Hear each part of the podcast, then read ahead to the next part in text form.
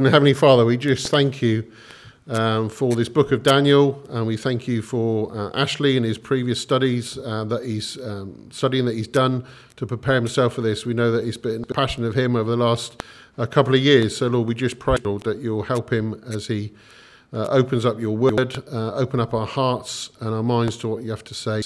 Uh, to us, we pray for the children as well in their lesson. We just pray for the the young ones, and we just pray, Lord, you'll draw close to them um, encourage the, the, the, parents as well as they um, as you seek to uh, or they seek your help uh, in the way that they should go in the way that they are uh, reared and raised. Uh, we just pray for protection on every single one of them. Lord, we just pray for Hannah and Justin at this time. We pray for uh, the fact that she is quite anxious at this time in hospital, not uh, wanting to be where where she um, or not being where she wanted to be. And we just pray, Lord, for a safe uh, uh, delivery for uh, baby Napton, Napman. We, we are, I'm thrilled to the fact that we don't know what it is and we're excited to find out. And Lord, we just pray that, that you just. Um, uh, we thank you for the skills of the people that are looking after our Lord and the um, and the expertise and the facilities that we have um, so close by. We just pray that you'll just be with them and draw your loving arms around them and our prayers uh, just completely um, shower over them at this time. And we look forward to uh, uh, to the new one arriving soon. Lord, we just pray also for continued wisdom in the treatment for Claire. And uh, we pray for the, or thank you for the safe travelling up and down to Sunderland um, this last week. And we just pray, Lord, for uh, comfort uh, and also uh, um, swift answers and the right um, decision and um, correction that has to be made. Lord, we just pray for the skills um, that are um, needed for and for and we thank you for such people that are able to do these things. But Lord, we just pray for um, um, comfort and um, uh, painless time and um, all the different juggling with kids and whatever it may be, Lord. We just pray, Lord, that you would just help them as a whole family.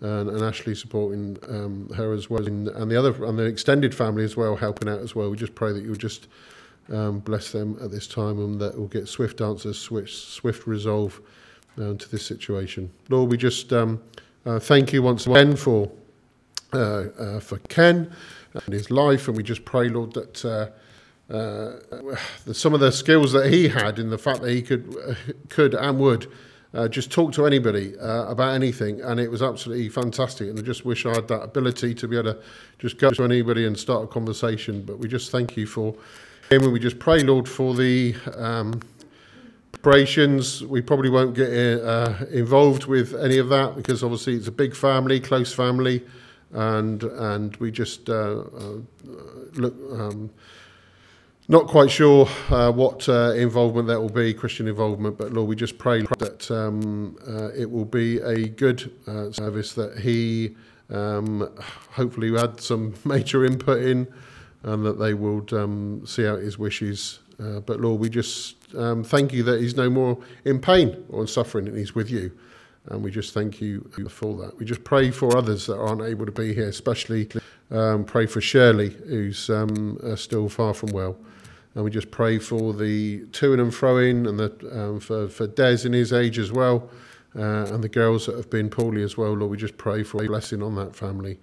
Um, we also pray for Judith and um, and others, Lord, that um, if I try and name everybody, I'll definitely try and forget somebody, Lord. But you know them. You know us individually. You know our individual needs and what we're going through today, tomorrow, next month, whenever it is. You know about everything to do with us, Lord. And we thank you that we can um, to you as our closest friend that knows everything about us um, but also, we need to remember that you are not just God Almighty, but you are God Almighty.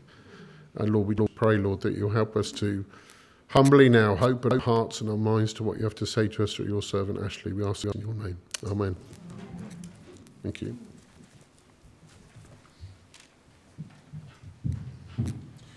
Morning, everyone.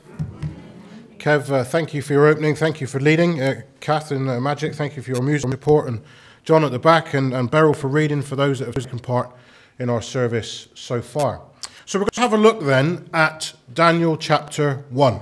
Now, if we were to do a survey this morning, and we were, to, you know, at the end of a survey when you have all the boxes to tick, and those boxes seem to go on and on and on and on and on. Well, I want to just ask one little bit. How many of you could tick the box that says ages 14 to 17 here this morning? Just by show of hands. Okay, right. So, 14 to 17 year olds, we have a few of you. So, the life that we're going to talk about this morning happened to a young man who was probably in the 14 to 17 year old bracket. That's where the life of Daniel starts. He starts as this young man who came from this tiny little nation of Judah. So we're going to see the first public events of the life of a teenager some 2,600 years ago. We're going to look very briefly at the beginning of his rise to political prominence in two of the biggest world empires world history has ever seen. You would have picked up from our reading that King Nebuchadnezzar himself said there has never been anybody like Daniel stand before him when it came to his examples and it came to his understanding and it came to his wisdom. You see, what we have in Daniel then is somebody quite incredible, somebody gifted with wisdom, intelligence, birth, and brains. A man who had first hand experience of, of miracles, of visions, of dreams from God Himself. And yet, what marks Daniel out as unique is this no matter what he faced, he was faithful in his culture. No matter what he faced, he was faithful in his culture. And so that is our challenge this morning as we begin to unpack Daniel chapter 1. How do we, as believers in God, stand as faithful in our culture today? Now, you might say to me, Ashley, hang on a minute. Daniel lived two and a half thousand years ago. The culture was vastly different. Well, friends, I'm going to treat you to two very rapid history lessons this morning. They're going to show you that the culture, while it was different in terms of who it was, when it was, and how it was, and so on, it will come as no surprise that the problems are the same.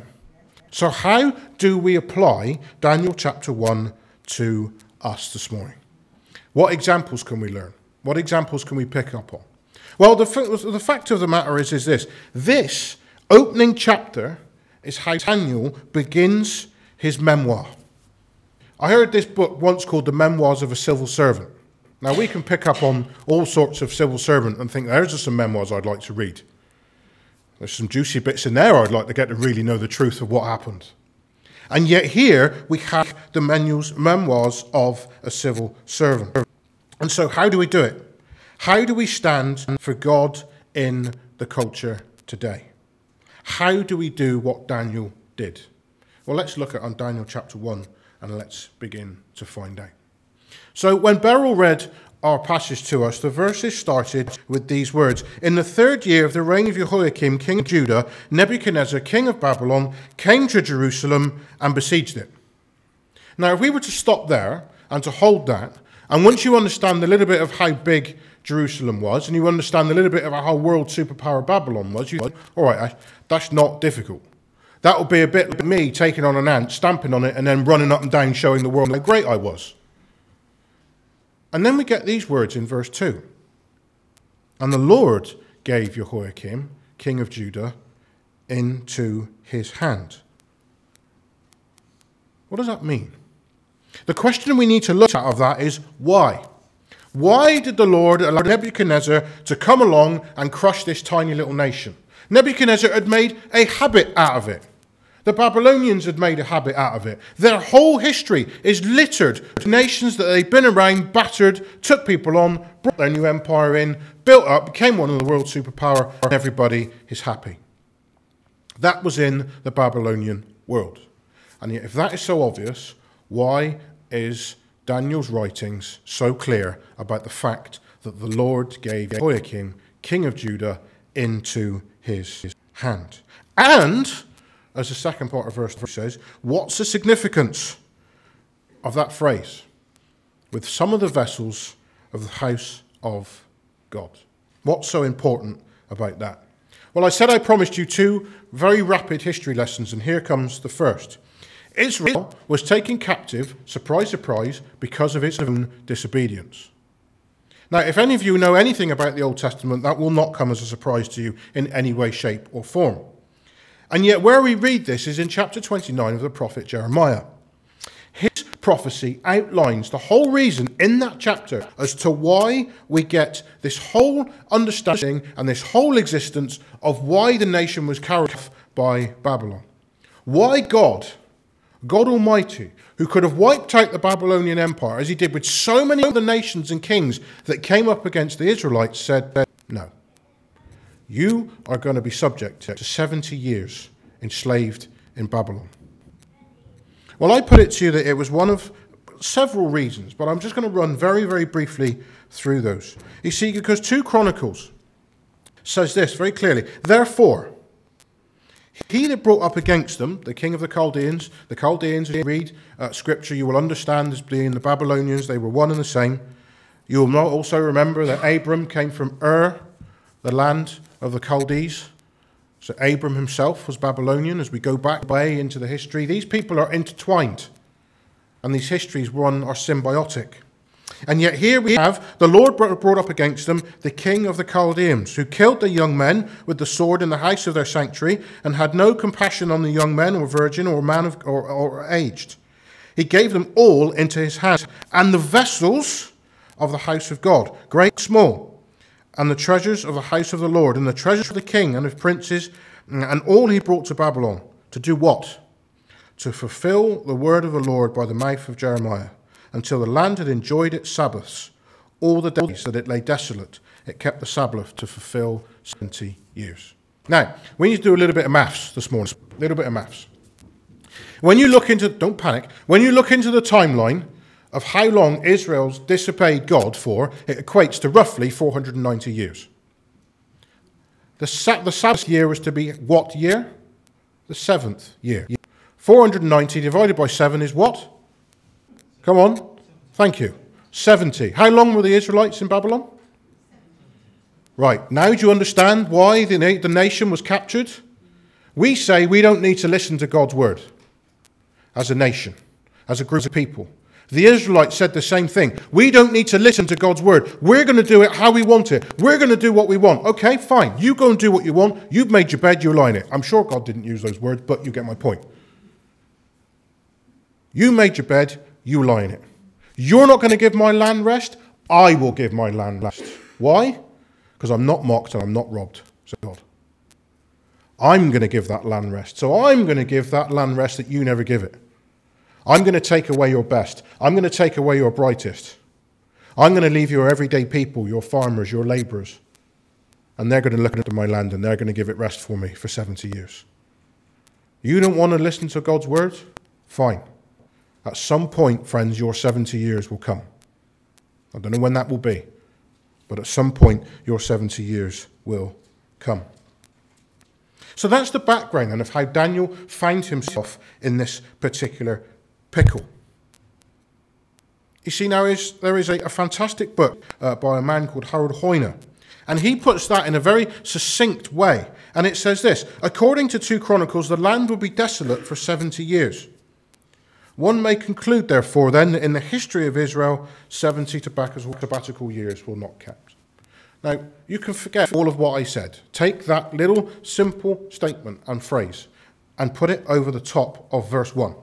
In the third year of the reign of Jehoiakim, king of Judah, Nebuchadnezzar, king of Babylon, came to Jerusalem and besieged it. That's your first very rapid history lesson. Friends, don't panic, your second is approaching very, very quickly. But what we need to realize from this is that God has removed his hand of promise and his hand of protection from the nation of Israel. Let me ask you a very serious question this morning. How many of you read the news before you came to church? Just by show of hands. Okay, a few of you. Good. Okay, that's fine. It's not a problem. I'm not going to ask you. This is not a pop quiz. It's not a test. I didn't read it. But when you read that news, was there? Did you read things news that made you think, "What's going on? What's happening? How have we got to this point?" Well, I want to ask you a very serious question, one that you ponder over your beef or whatever alternatives you have on a Sunday. Has the Lord removed His hand of protection from this land? Go on, think about five reasons why or why not. I'm not going to test you, this is just for your own understanding. Do we think, like the Israelite nation, that the Lord has moved his hand of protection from that nation and that we see calamity then as we do now? So Nebuchadnezzar then, he put these vessels.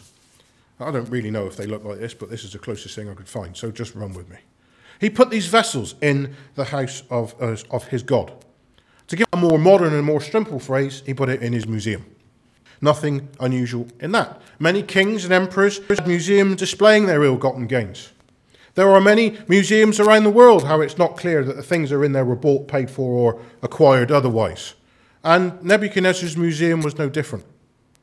But the question is why are they there? Why are those vessels in Nebuchadnezzar's museum? You see, one of the major topics of Daniel, and as you explain the whole book, you will see why, is God is interested in the value system. How do we value God? You see, Nebuchadnezzar valued God as nothing. He just put his vessels, he just put the things that he ordained as holy and sacred and just left them in a temple. Would it be too far of a stretch to suggest that Daniel and his friends went to that museum because they knew that those vessels were in there. And they remembered time and time and time again, friends, what God had done for them. You see, because that's no different to what we did this morning. When I found out that this morning was a communion morning, this is part of the reason why I picked this passage. Because there is so much link in the Old Testament to what Christ left us. There is so much within it. The link between the vessels and what we have in the bread and the wine. It was God's way of reminding us. You know, we all sat there nodding and smiling when Kev said he's forgotten what he got from the office to the house. You know, you know, there'll be those of you that will go upstairs, stand on the landing, and wander around in vacant, blank expression, thinking, "What am I doing up here?" You know, Claire will ask me to do something, and I will all intention of, "Yeah, I'll go and do it." An hour later, gone completely. Or, in other words, Claire will ask me, and I'll say, in a minute. And at 61 seconds, Claire has done it herself. Because we forget. And so God gives us these things and these ways and these reminders to help us out. And yet, what you can imagine, so says John Lennox in, in his book on Daniel, is this Daniel and his friends going to the museum to admire the vessels and to reflect on their meaning. The gold, it was expensive and it showed how much the nation valued God. And that is one of the reasons why we come and we remember. If you've never seen a bread and wine before, you've never seen this, this is one of the reasons why we do it. We come and we value God as ultimate, as everything. And so this is the way that God has instructed us to remember him, or to remember his son on the cross. And this is what we do. And so let's rapidly approach then our second history lesson this morning. Nebuchadnezzar was, a long, was in a long line of intellectually brilliant rulers. His plan was to dominate and create this world superpower. He did it by picking up the brightest and best of the nations he conquered. He did it to the Jewish ruling classes. That's what get Daniel and his friends mentioned in this passage. Daniel would have been one of the Jewish elite. He would have been one of the future nation's leaders. He was an incredibly bright and incredibly switched on person. He had to be pleasing to the eye for public appearances. He had to be mentally sharp. They had to be polished socially just so.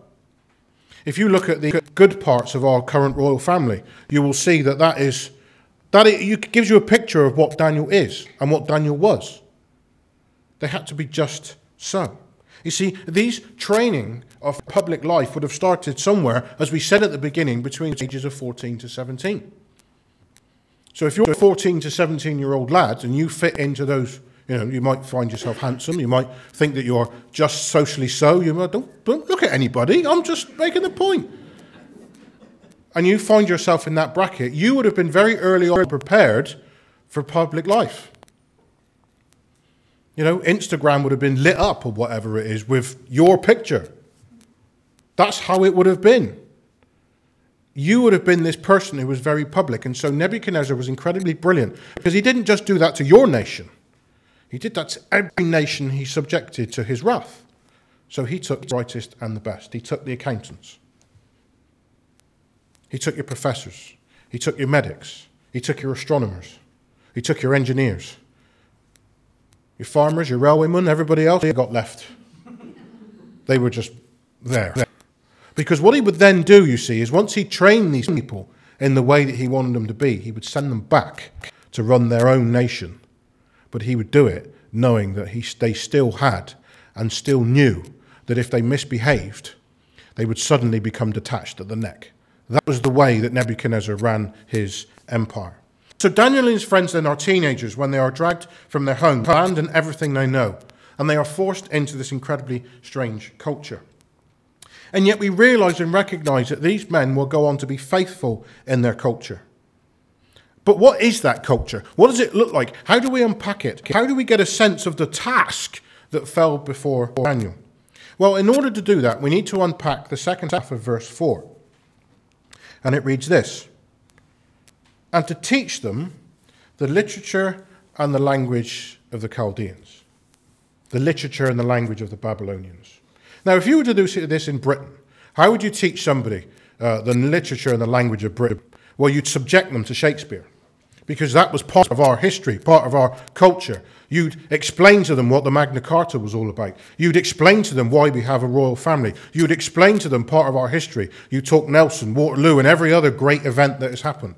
That would be your history lesson. Well, friends, we're about to have a very rapid history lesson of 400, 500 years of Babylonian history because Babylon started with this man. And you're all going, oh, yes, I recognize him. I know exactly who he is. I had tea with his great, great, great, great whatever. This is King Hammurabi. He was arguably the greatest ruler that modern Babylon had. The victory over four powerful princes and the unification of Mesopotamia are themselves remarkable achievements, sufficient to single out, so says Georges Roux, uh, the great uh, the French historian on ancient Iraq, as one of Mesopotamia's greatest leaders. So this is the start of modern Babylon. This is his law. It is the code of Hammurabi. Very clever man, gave it a very simple name. You want to talk about what a law looks like? This was a law that was absolutely brutal for those that broke it.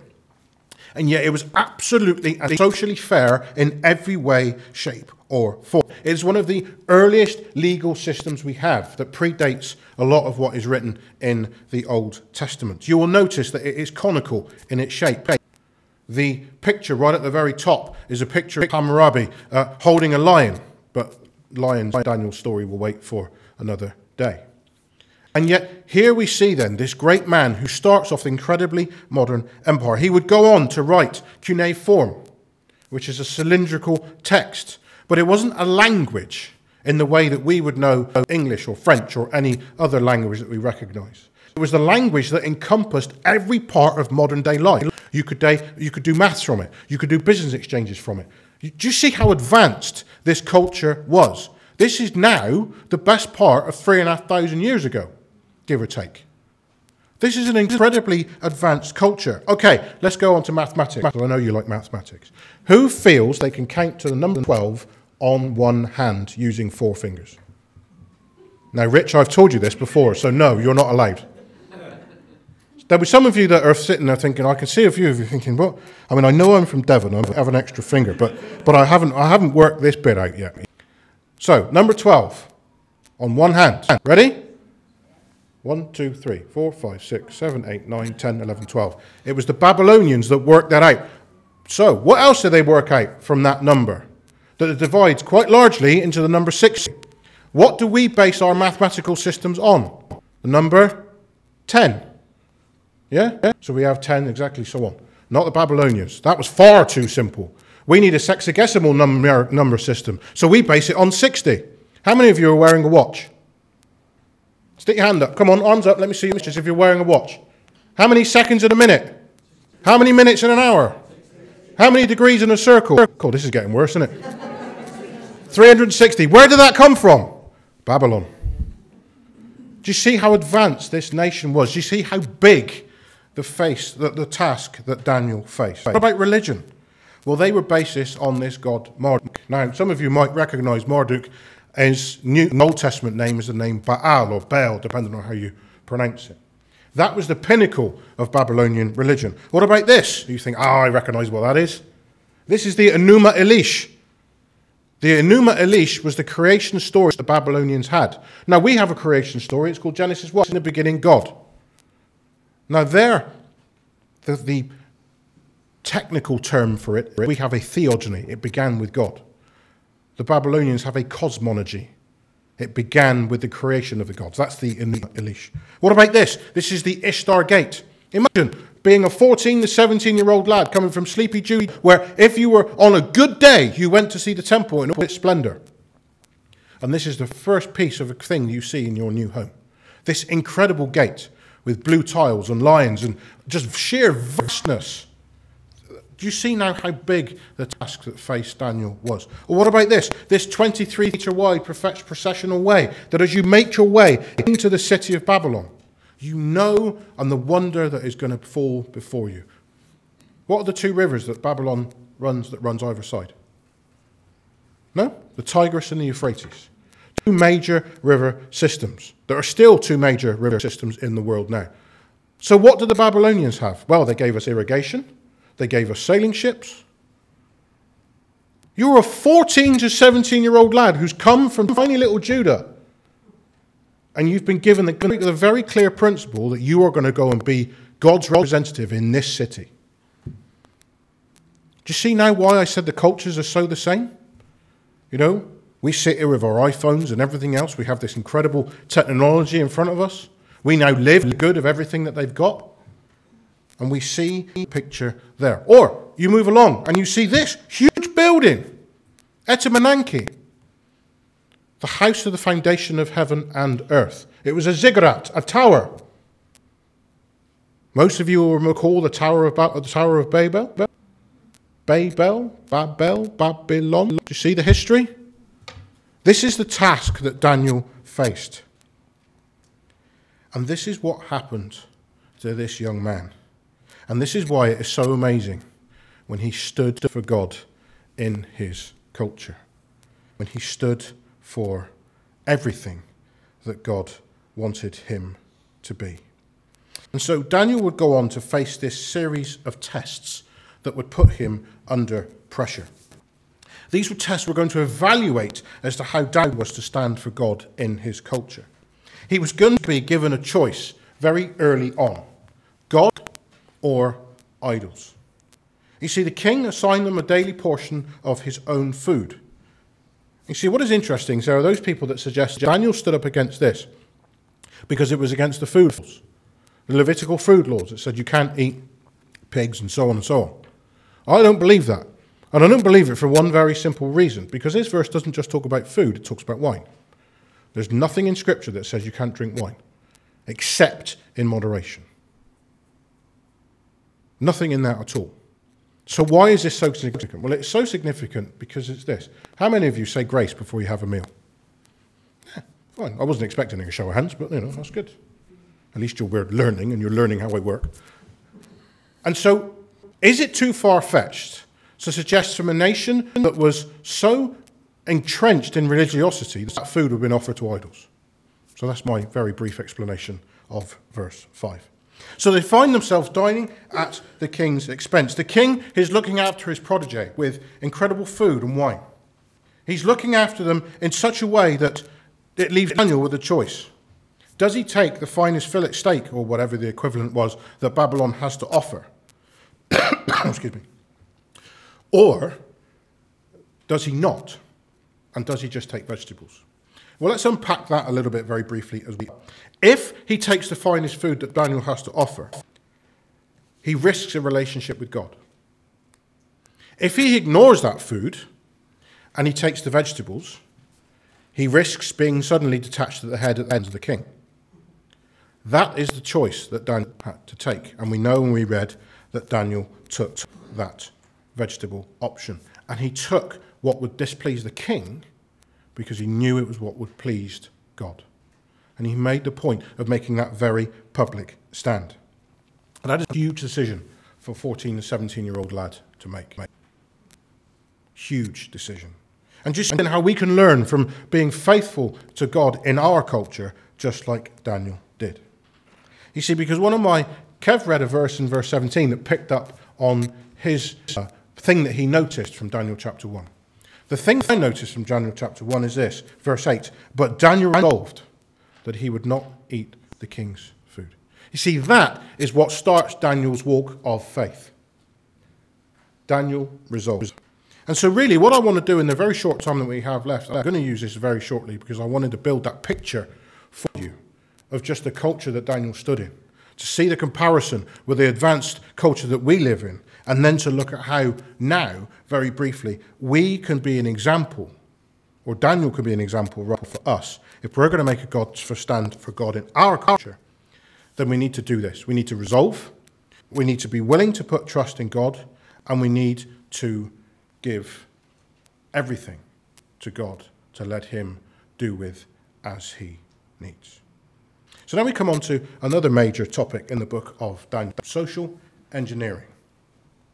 It's a subject that comes up time and time again throughout the book. Whether it's Nebuchadnezzar building a statue, as he does later in the book, and ordering everybody to worship it, or a law being written to people to pray for only the king. See, it's an issue that Daniel faces very early on in his education. Ashpenaz gives Daniel new names. He gives him and his friends new names.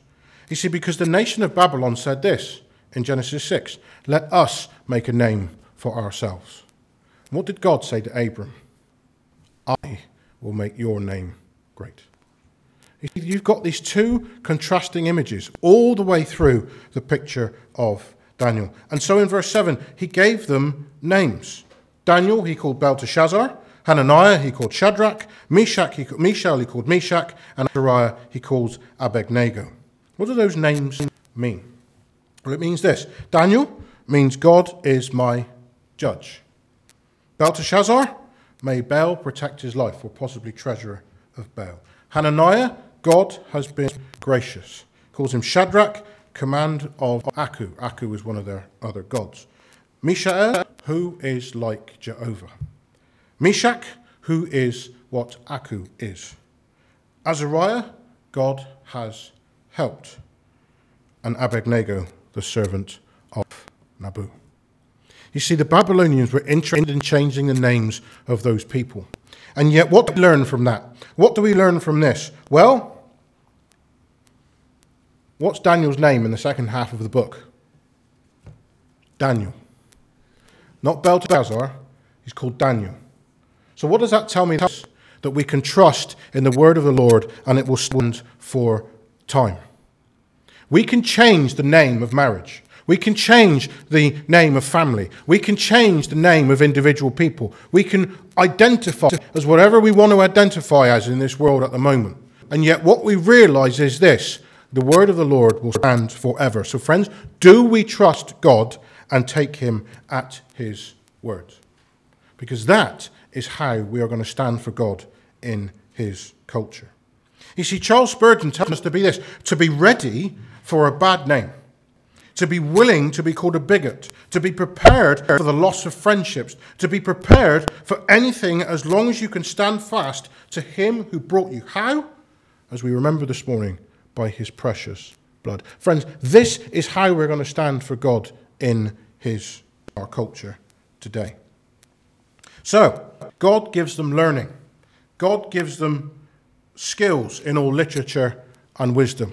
Daniel knew the Babylonian for bread, whatever that may or may not have been. Daniel understood why and how the nation had got to where it was at that time. Daniel knew that this nation said that Baal is the greatest. And Daniel says, No, no, no, friends, friends. God is the God. He was the one that made a very public stand. You see, Daniel understood Daniel understood that literature and that wisdom. And yet Daniel had understanding in visions and dreams. Friends, Daniel is a very complex and difficult book to get your grips with, or rather, the latter part is, because it links very clearly with end times and how the world is going to end. Daniel had understanding, he had vision, He knew what God was saying and he knew how God was saying it and how important it was to the nation of Israel. Friends, we realize that none were found like Daniel, Hananiah, Mishael, and Azariah. Why? Because when they had made that public stand to God, when they, as a 14, a group of 14 to 17 year old lads, said, No, I'm not going to take the food, says, No, I'm not going to believe that, says, No, I'm not going to let you change my name.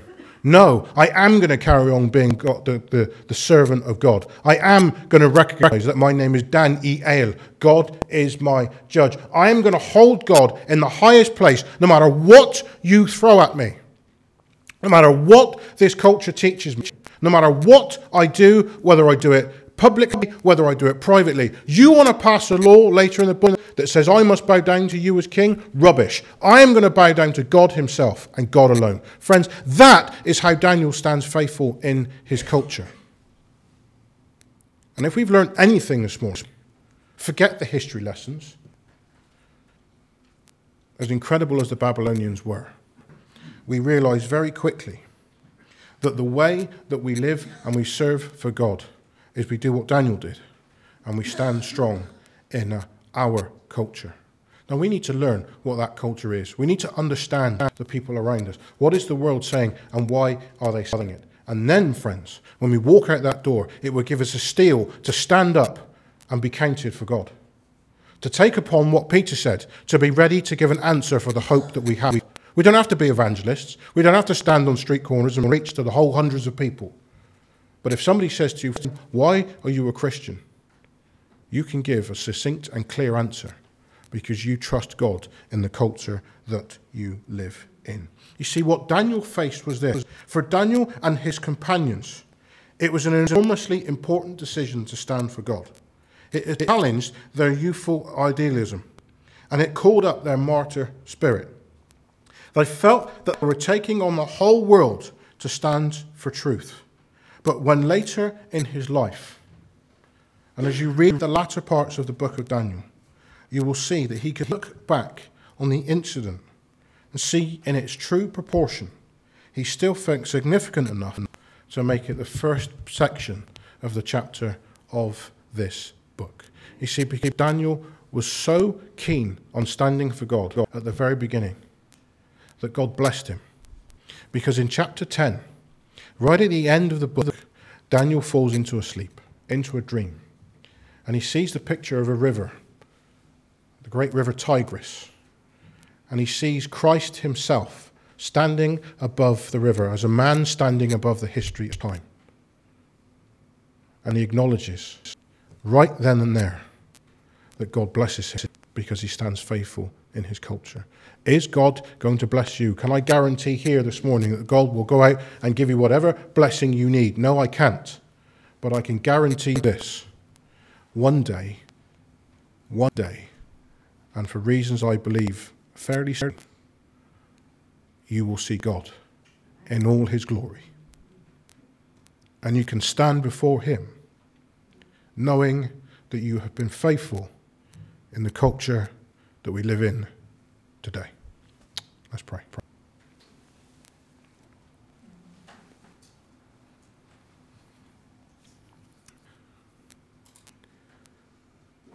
Father, we thank you for our time together this morning.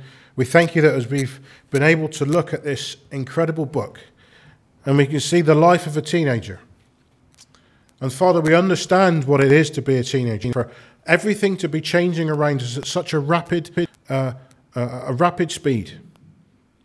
That, Father, we understand about the world, or begin to understand about the world.